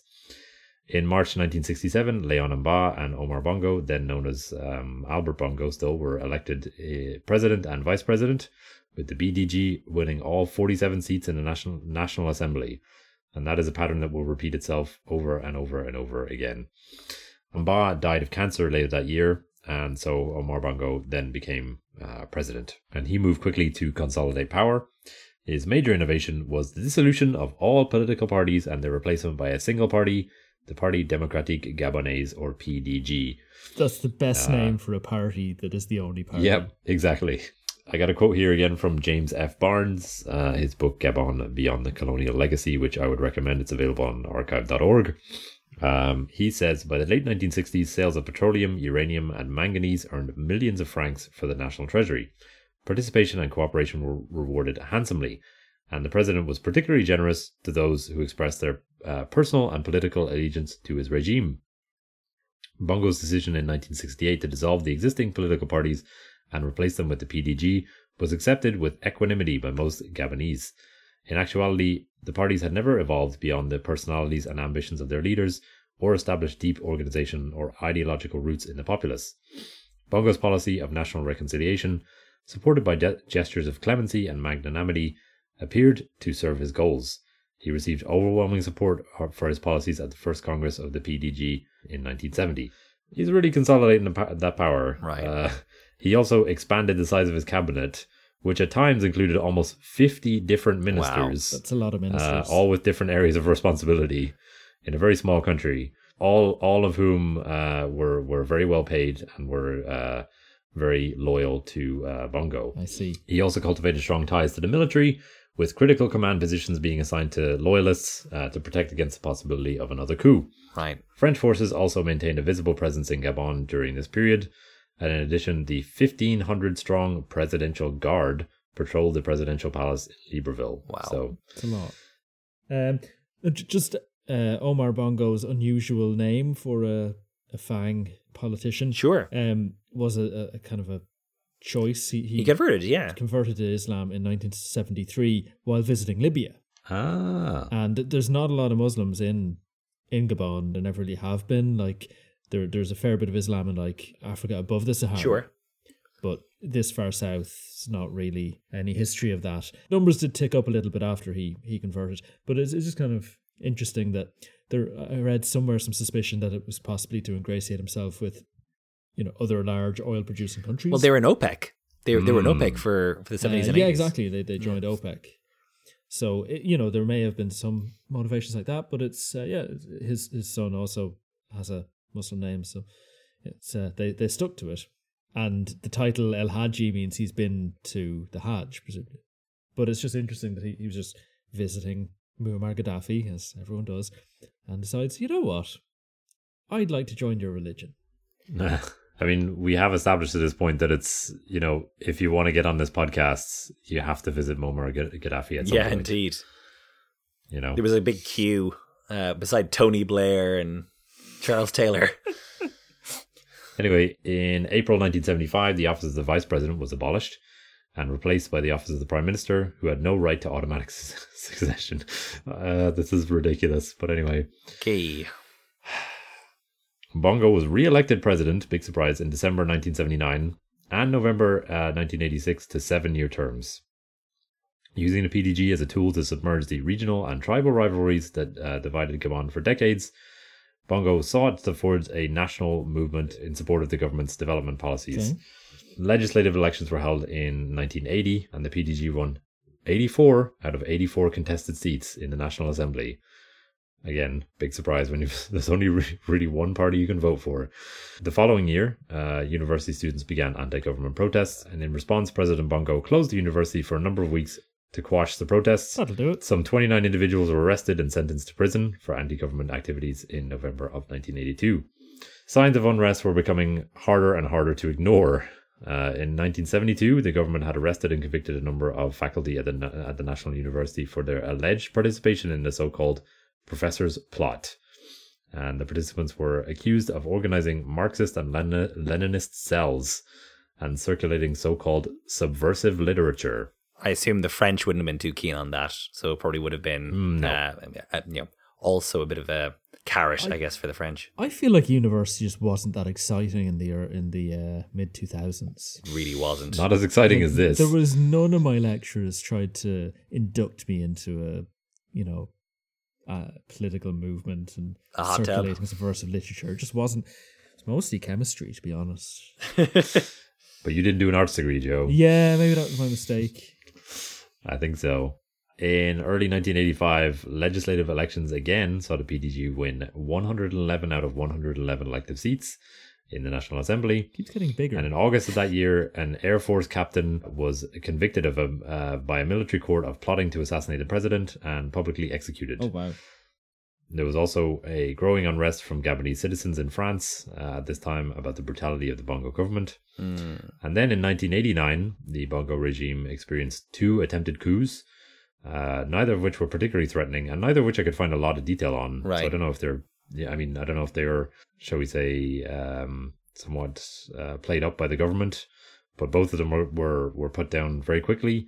Uh, the first in September was backed by mercenaries who were flown into Gabon, but were discovered very soon after by security forces, and the second resulted in two accused plotters being arrested and dying under mysterious circumstances in police custody. Ah, uh, so coming into the nineteen nineties, things are are not looking too democratic in uh, in Gabon. Yeah, so we're going to insert uh, some music here from Patience Dabani, who is the ex-wife of uh, Omar Bongo and the mother of the current president, Ali Bongo, uh, of Gabon. So um, very successful pop musician. Mm, so enjoy that.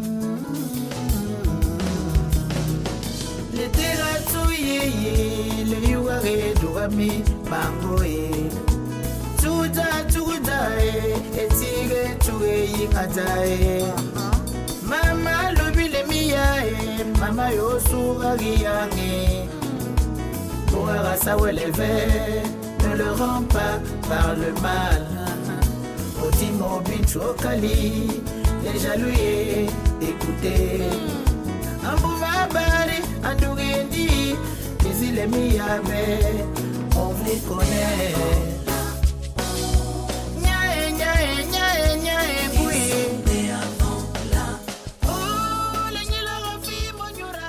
You want to tell us a bit about what happened next, Mark? Things are already pretty bad and are going to get uh, precipitously worse, I would say.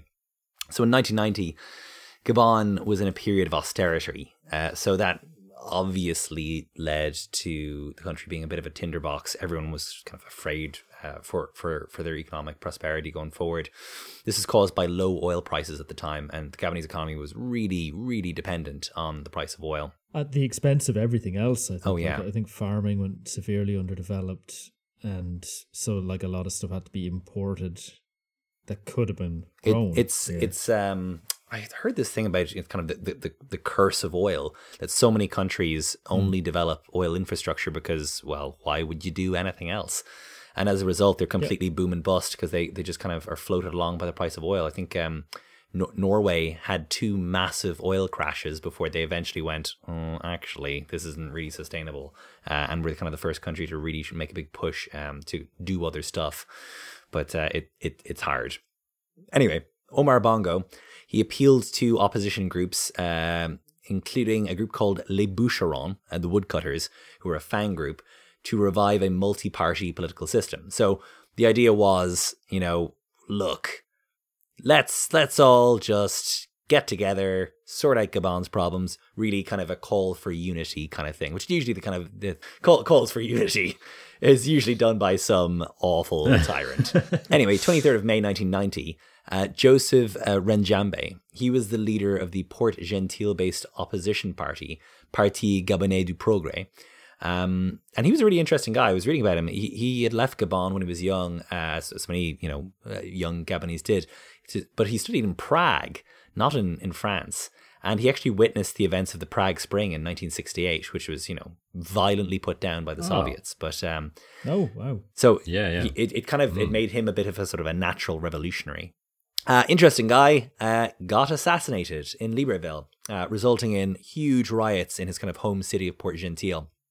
This was um, a massive escalation, and it led to a, a French reaction as well. The French consul was taken hostage. eighteen hundred of the two thousand French expatriates in the city were repatriated to France, and the French government sent several hundred troops to Gabon to protect French citizens. So this was really a sort of... Um, wow. I, I don't know if there was actually really a precedent for the, the level of kind of French involvement and French reaction that was there. I mean, I, I don't think there was. This was a huge... Um, in, in some ways, stuff like this is always, I guess, a bit of a humiliation for the country because it's, you know, the old colonial power has to kind of come in and sort things out. And it's, it's kind of showing still how, how in, you know, involved they are in, in Gabonese society. In October of that year, uh, riots again during the elections. Elections which gave Omar Bongo a slim majority of sixty-three out of one hundred twenty seats. Ooh. nineteen ninety-one to nineteen ninety-three, uh, you have relentless strikes, including from workers at the E L F Gabon energy plant. E L F is a, a big, you know, French oil conglomerate. N- not talking about not not not some small exactly. pixies who, who run it. No, that's, that is important. I mean, if, if you whiff enough of the fumes, is. I assume you see some of those pixies as well. But uh, no, this is this is the oil company that is, is kind of, you know, Gabon's link to international commerce, really. In December nineteen ninety-three, Bongo wins the presidential election again.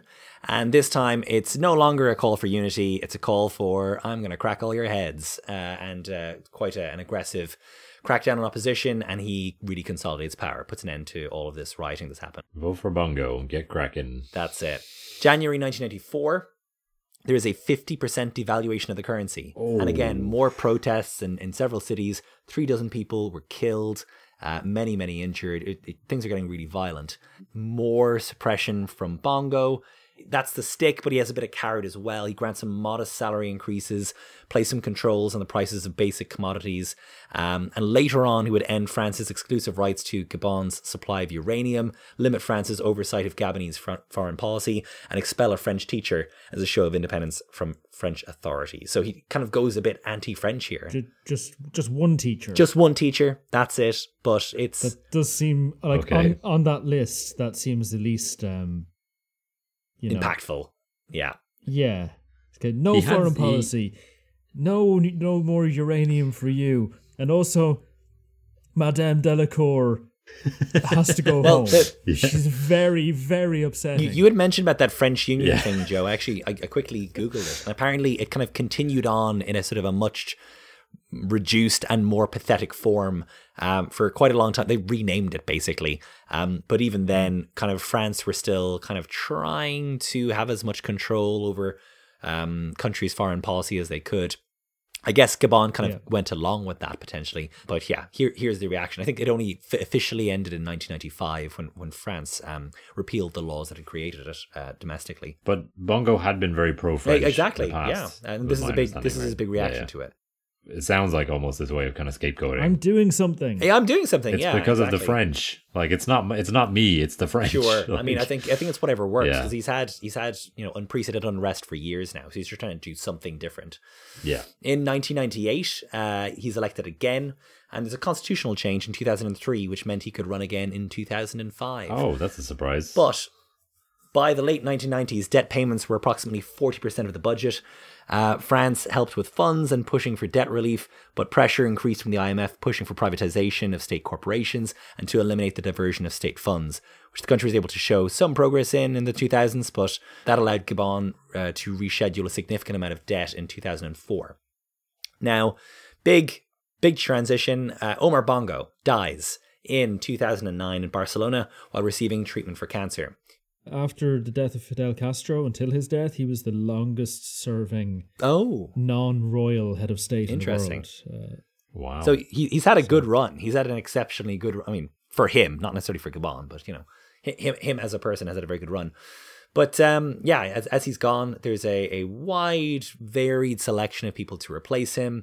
But there was one guy, one, oh, yeah. one guy, a firebrand upstart, stood out from the back.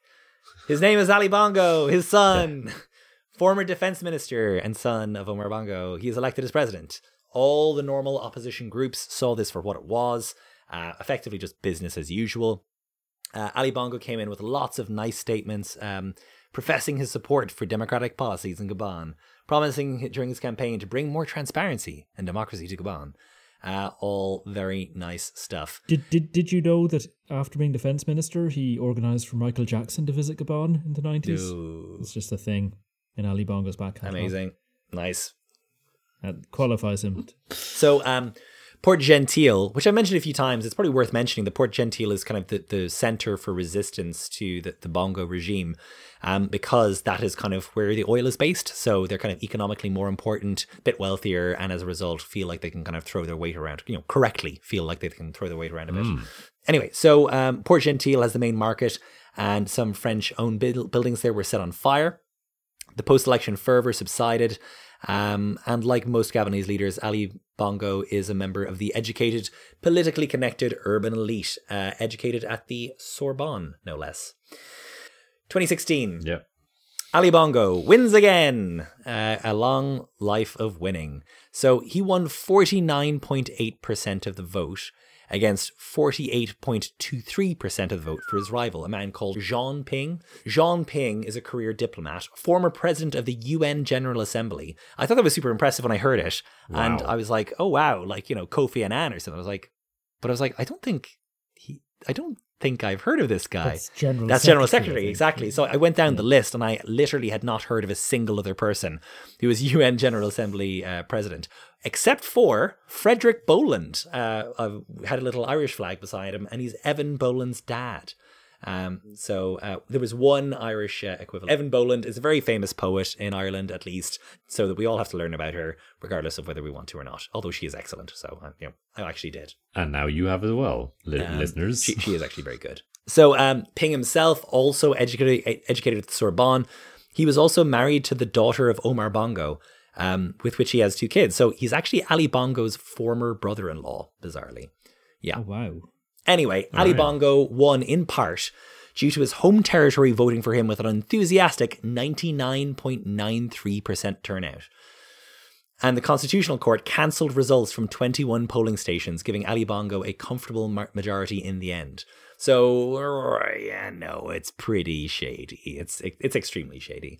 Several people were also shot dead. Okay. Also very shady. And the parliament was set on fire. So, ongoing lack of love for Ali Bongo. Uh, just to flag, there is actually a really good uh, Radiolab episode called Breaking Bongo, which is all about kind of the international Gabonese diaspora and their reaction to kind of Ali Bongo and his family clinging to power, and in particular kind of following him around the world uh, and making a huge holy show anytime he goes anywhere and just generally embarrassing him. It's actually a very good, uh, a very good and interesting episode.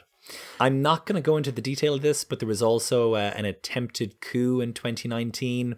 We're we're kind of well into the area of, you know, stuff we don't really regard as history, but, you know, a, another yeah. kind of failed coup attempt thing happened. And it was it was something to do with, again, we won't really touch on it too much, but there's there was belief that a video of the of Ali Bongo was a was a deep fake or something like that. Uh, there's a, there's a documentary oh, yeah. about it that the Washington Post made, which I uh, I've I'll link to in the show notes if you want to find out more about it. I think it's about twenty minutes long. Yeah, we won't we won't get into that here.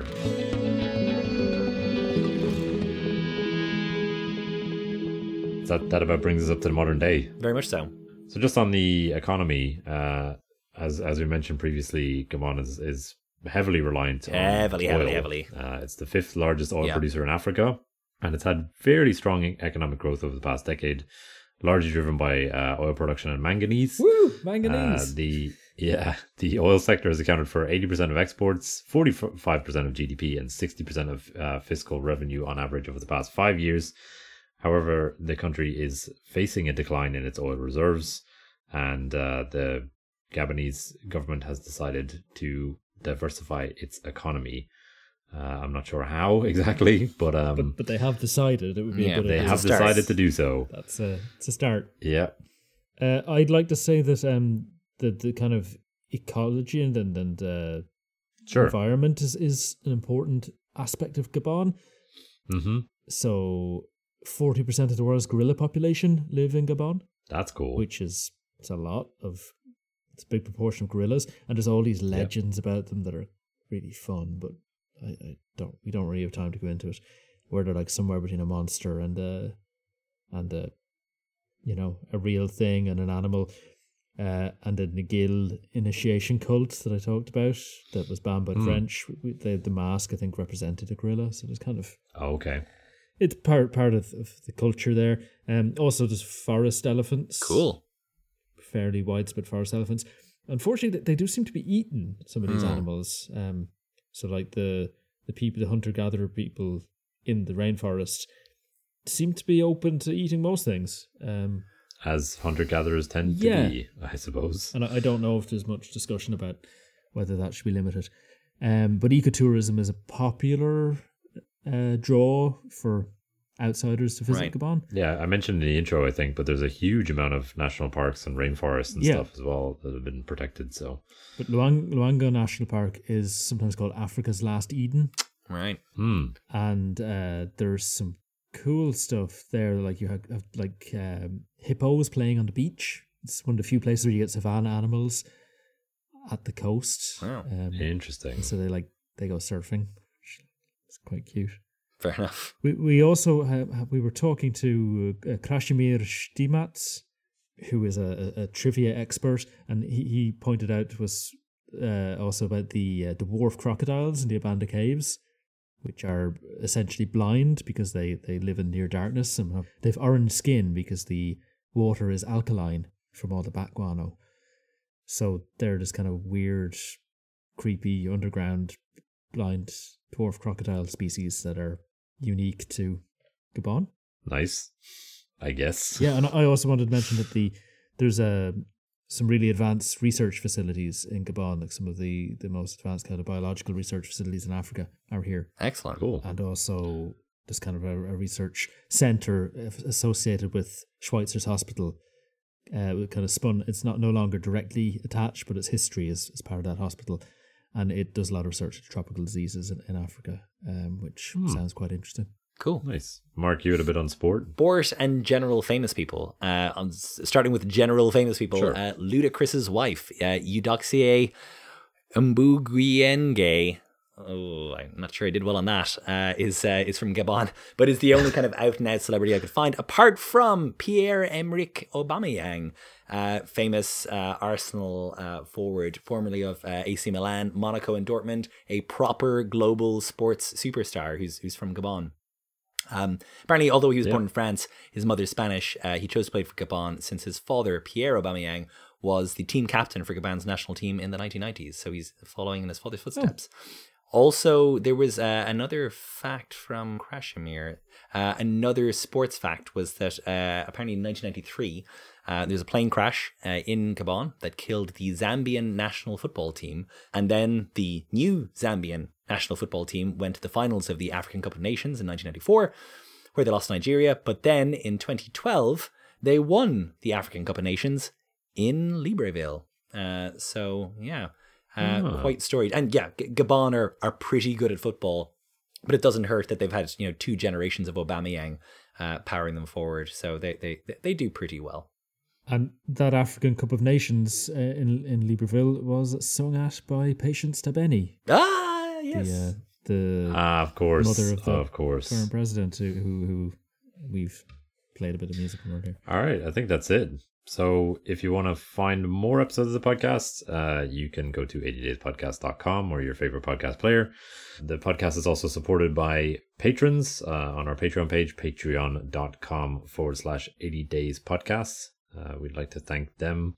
Thanks for sticking with us, guys. Uh, for their generous support, uh, particularly over the, the last few seasons and the last year or so while we're recording this has been has been a bit... Uh, Bit up and down. S- so, slow um, is the word. We've yeah, been, thanks we've for been, we've been sticking slow. with us. Uh, we can we can acknowledge. We've been slow.